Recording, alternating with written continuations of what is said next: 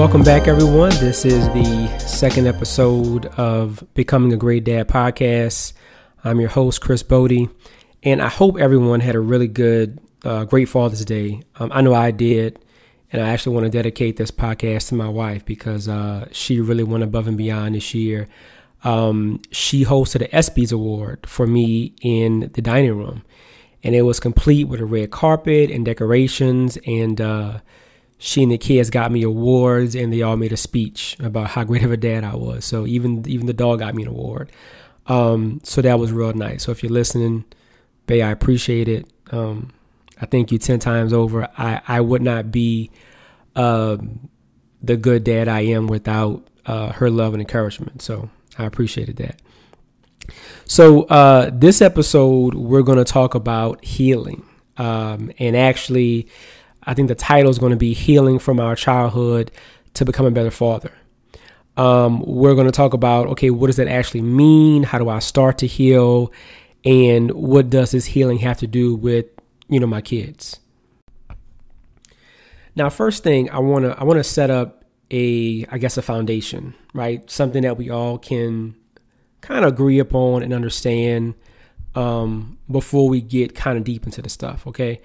And um, I think one thing we all can agree on, for example, is as you know, as people, human beings, um, we're kind of all compromised of uh, some different slices of things, right? So, for example, uh, our family makeup, our friends, our culture, traditions, um, and then kind of the environment that we grew up in, right? So, if you take, you know, like a pie of you, right, and 100% of that pie is the whole pie, and if you slice that pie up into slices, um, the way you think, how you act, how you talk, your values, um, how you view social norms, at some point in your life, all of those slices in that pie are shaped by, you know, uh, your family, your friends, uh, culture, and how you grew up. And so I think realistically, the biggest pieces of that pie, those two biggest slices, are going to be two things your parents and the home environment you grew up in. And then from that, I think we can kind of deduce that there are a lot of situations from our past that have affected us, right? And and those situations can dictate how we view things. They can dictate how we think, and they ultimately, in the end, they can dictate how we parent and those views you know we can push those those views and that way of thinking to our kids either directly or indirectly. And let me give you a good example of what i mean by that. Um so this is this is something that and this is kind of an indirect thing that i learned from my mother okay? Um but i have always been anxious about money. Um i'm the kind of person that likes to hold on to my money uh, so much so that uh, whenever I have to kind of spend money out the blue that I didn't intend to, um, I'll get nervous, right? I get afraid um, of having to spend it, even though I have it, and that has affected my relationship with people.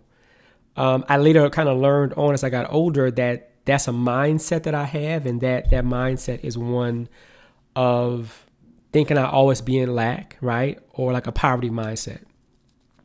You know, my thought is, well, okay, I, I spend the money, I mean, I get it back. And that that became a legit fear, like for years.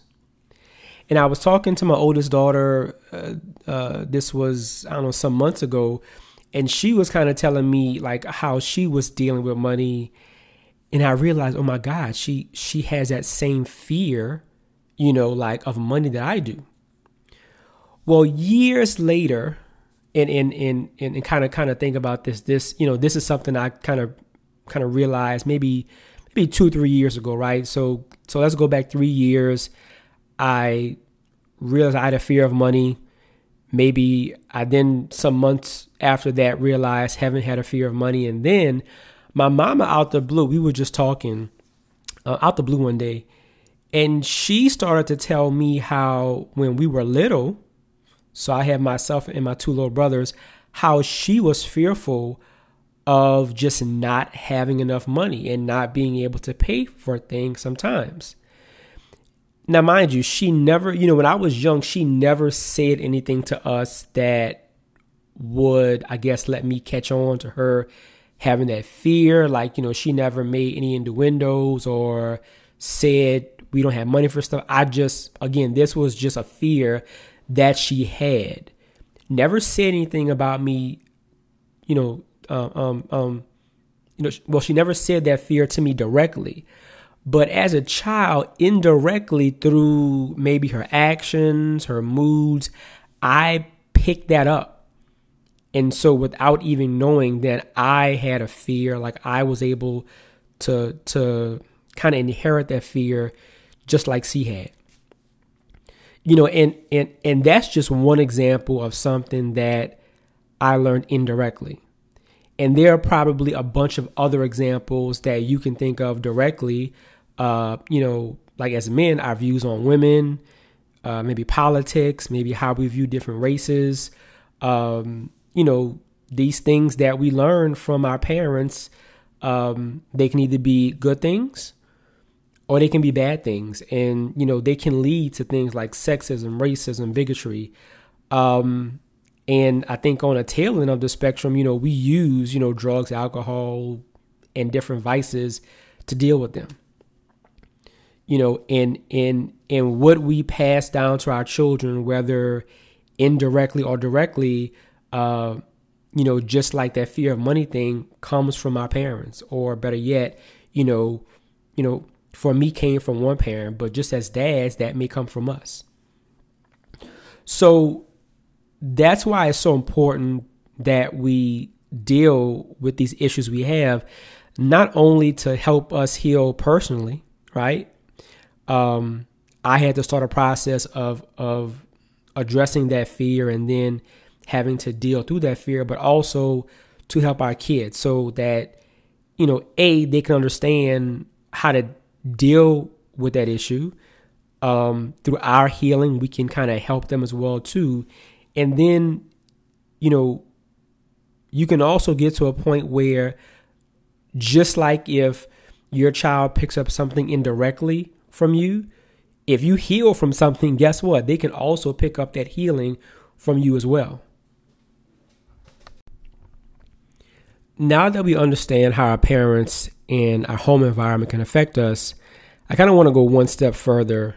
Um, a lot of us, you know, uh, might not have had mom and dad at home, right? Um, you know, we may have grown up with just mom or single parent household. Uh, and, you know, some people have dealt with, for example, absent fathers, dads who just are not there.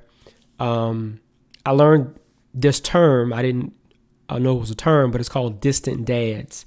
Uh, these are fathers who are in the home but they aren't really involved in the kid's life. Dad just comes home, provides for the kids, and isn't involved in anything. Doesn't ask them about, you know, their school day, nothing. They're just kind of there. Um, and then you have fathers that just deal with issues themselves. You know, alcohol abuse, drug abuse, uh, you know, gambling. Um, you know, they just have those issues they deal with. And and these situations you know no matter which one we kind of fall under um, they can cause us serious harm as adults. Um, i have in front of me and this is an article from uh, psychology today. And it goes in depth in some of the issues that people face if they had a father that fell in one of those three categories. Uh, let me just pull this up real quick. And they list i mean they list a bunch of things but let me just give you some of the highlights. So you know if you had a father that uh, fell in one of those three areas um, these are some of the issues that you know we can have as adults um, you know or, or or as young children as well too. Uh, but we can have behavior problems. Uh, there can be compromised emotional security. Basically that person feels abandoned or they feel unworthy. Um, there can be issues around teen pregnancy, uh, crime, violent crime, truancy. There's also poor academic, poor academic performance. um, those those young kids are more likely to abuse drugs and alcohol. Um, homelessness, ninety percent of runaway children have absent fathers. Ninety percent. Uh, you you might be more susceptible to abuse to abuse. Um, there's mental health disorders. The list goes on, right? And and and these are some real issues that people deal with, um, starting from a young child. And if you haven't dealt with them or haven't gotten help, you probably are still harboring feelings around those things or hurt from them when you become an adult. And you bring that hurt, you bring that way of thinking when you become a dad as well too.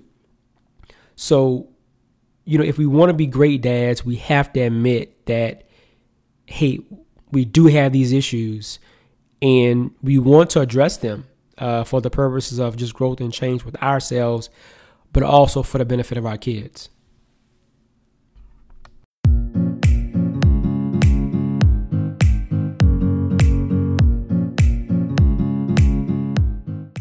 And now, a word from our sponsor. Hi, my name is Chris Aboudy, and I'm your host on Becoming a Great Dad podcast. I'm so excited to announce our new merchandise line called the Great Dad Society. The Great Dad Society is a signature collection of t shirts, hoodies, sweatshirts, hats, mugs, and more. And this is all made for dads. This is apparel that any father would love to have, and it makes a great gift for the dad in your life. Feel free to check it out on my site, chrisaboudy.com slash store. That's C-H-R-I-S-A-B-O-U-D-Y dot com slash S-T-O-R-E. Again, that's the Great Dad Society collection. Check it out today.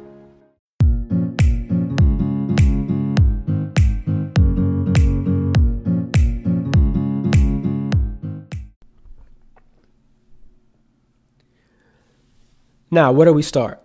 Um, so I'm a, a visual learner, right? So I'm gonna pre- try to present this to you in a visual way.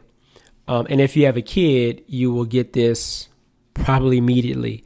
But what I want you to do is right now, uh, um, so you can pause this, or you can bring your phone or iPad or whatever listening device you have. Go in your kid's room right now and take a look around look in their closet, look behind their dresser, look under their bed. Um, the room probably will not be all the way clean, right? There'll probably be some stuff in there dirt, dust, toys, old wrappers. Uh, maybe that's hidden, okay? Um, but I realized a while ago that there's a parallel between healing and also cleaning a room. And our kids' rooms are a great analogy uh, uh, for that because they pretty much have stuff just sometimes everywhere, or sometimes it looks clean. You ready for this? But the stuff is hidden. Okay. And um, I kind of broke this down into a kind of four step process on okay, how do I heal from one of these issues, it kind of correlates to how you clean a room. Um, for example, the first one is well, you have to admit the room needs to be cleaned. Um, I sometimes go in little Chris's room and say, hey, Chris, your room's not clean, son. And he'll look and go, no, dad, the room is, room is clean. And I'll say, well, no, your bed is not made. I can see a wrapper under your dresser. There's some stuff that is in the corner just piled up. And so he hasn't admitted that his room needs to be cleaned. He's under the impression that everything's okay. And the same thing happens to us when we want to heal. You know, we, you know, we have to admit, yeah, I, I, I do have some issues that I need to address. Uh, the second thing is that we have to start taking things out and we got to start moving stuff around to see what needs to be dealt with right? Um, the way I teach my kids to clean is look, you got to take everything out your closet, take everything out your drawers. I mean, you know, either put it in a pile or put it in the hallway and then, then little by little put stuff back in its place, uh, vacuum, dust, the whole nine. And we got to do that same thing to our issues. We got to, we got to dig down and we got to take those issues off the shelf. We got to unpack them. Uh, we got to unpack them and and and we got to literally put them in the middle of the floor to see okay what what exactly am I dealing with? What am I looking at? And sometimes we'll pull stuff out and go wait a minute I, did, I didn't even know I had an issue with with that thing. And then the third thing is we got to make a plan on how to deal with said issue. Um you know what you know what is your plan going to be to to overcome whatever that issue is um, just like you got to kind of make a plan to clean the room. Well, okay, first I'm gonna take everything out, then I'm gonna dust, then I'll vacuum, then I'll do the bed, closets, whatever the case may be. Um, and then the last thing is just like healing, um, you got to continuously keep your room clean, right? You you cannot clean your room just once and be done, right? Uh, healing and cleaning um, I think they go hand in hand because it's a continuous process. Every day you have to do something small and incremental um, to just move forward, to just keep that healing churning and to keep that room clean.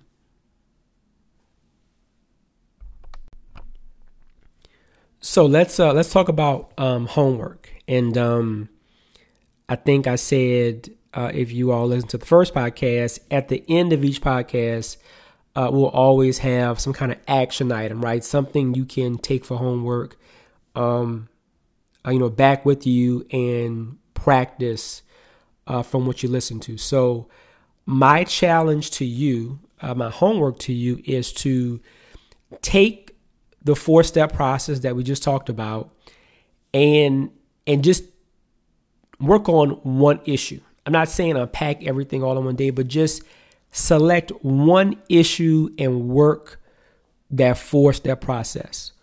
Um, and remember, first you got to make the commitment to change and admit to yourself that yes, there there is there are some things from my childhood, my father that you know have hurt me um, in some way or another, and I'm gonna pluck that issue off the shelf off the shelf. I'm going to unbox that issue and I'm going to focus on that. Um, next, you got to start unpacking it. And this is by far, and I think from my experience, I think the, the worst part of the process. Um, and I say worst because you have to let yourself feel. Now, I can attest that, you know, most men, you know, we bottle up our feelings. You know, we don't want to feel. Maybe we were taught that, you know, men don't feel or you know being emotional is um, you know not something men do. Uh, whatever the case is, this is an uncomfortable but necessary step, and you have to dig down and you have to put that issue on the table, um, and you have to let yourself feel. Um, then you got to make a plan.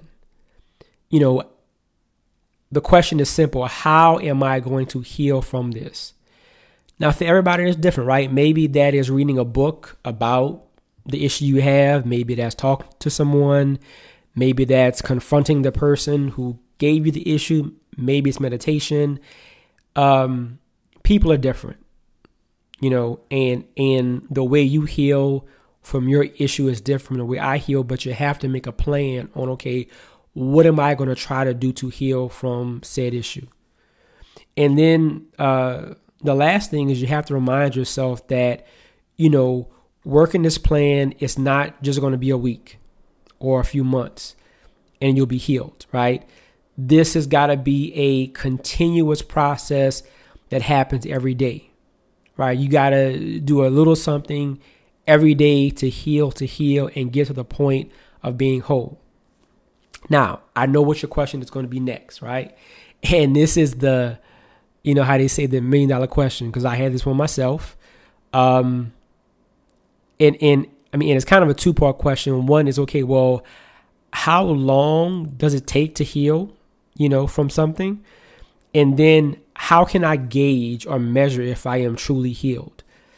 Um, and for the longest, I thought, oh, I was healed from this, and then something had happened, and I'd be like, okay, I'm still upset about this thing.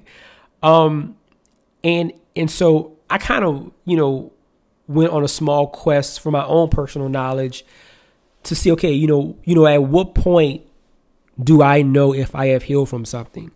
Um, and these are my own notes, right?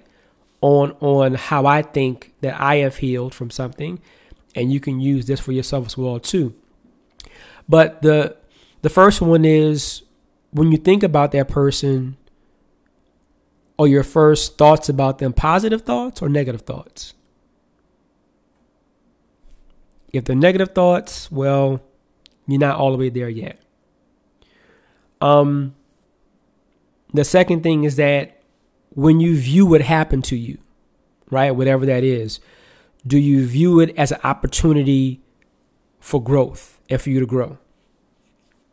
Right? A lot of the times we view that thing that happened to us as well, why did that happen to me? Like, why me?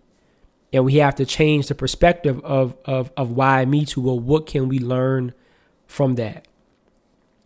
Um, can you speak about what happened to you openly and, you know, to people? And can you be transparent about it? I think one of the strongest measures of your healing is being able to speak about what happened to you um, and not letting that thing have power over you to be quiet about it. Um, can you speak good intentions and good wills on that person's life? Right? Because if you're hurt, it's it's you know like from someone and what they did. It's very hard to say, oh, you know what? I hope that person's blessed. I hope they're living a good life. It's it's it's you you secretly think in your head, oh, well, you know, I hope you know, I hope they're kind of, you know, um, hey, that that that has happened. And then I think the the last one is can you have empathy for that person and can you understand that they too are I guess you could say imperfect person. And what they did to you wasn't personal. It was not personal. It was just as a imperfect person on their part, decisions and choices they made without even knowing how it would affect people in the future? Can you have empathy to to understand well they are a person as well and and and we all make mistakes. So those are the kind of things that I I take myself as a measuring stick to see, you know, am I truly healed from the situation and you know and and the person or peoples that cause the issue for me.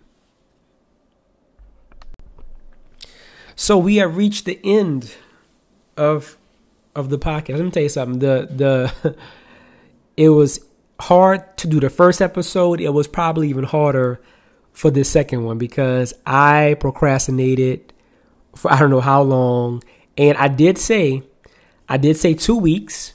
And I think when I checked the calendar, I actually like today the actual recording day is a 2 week mark. So, you know, I won't, you know, be too hard on myself um, you know, I, I, I, you know, you know, I did reach my goal of of two weeks.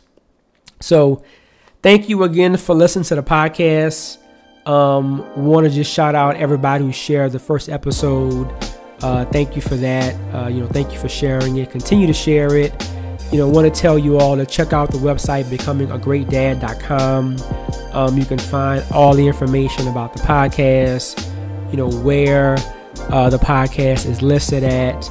Uh, you know, you can contact us. You can leave a message uh, for me on the podcast.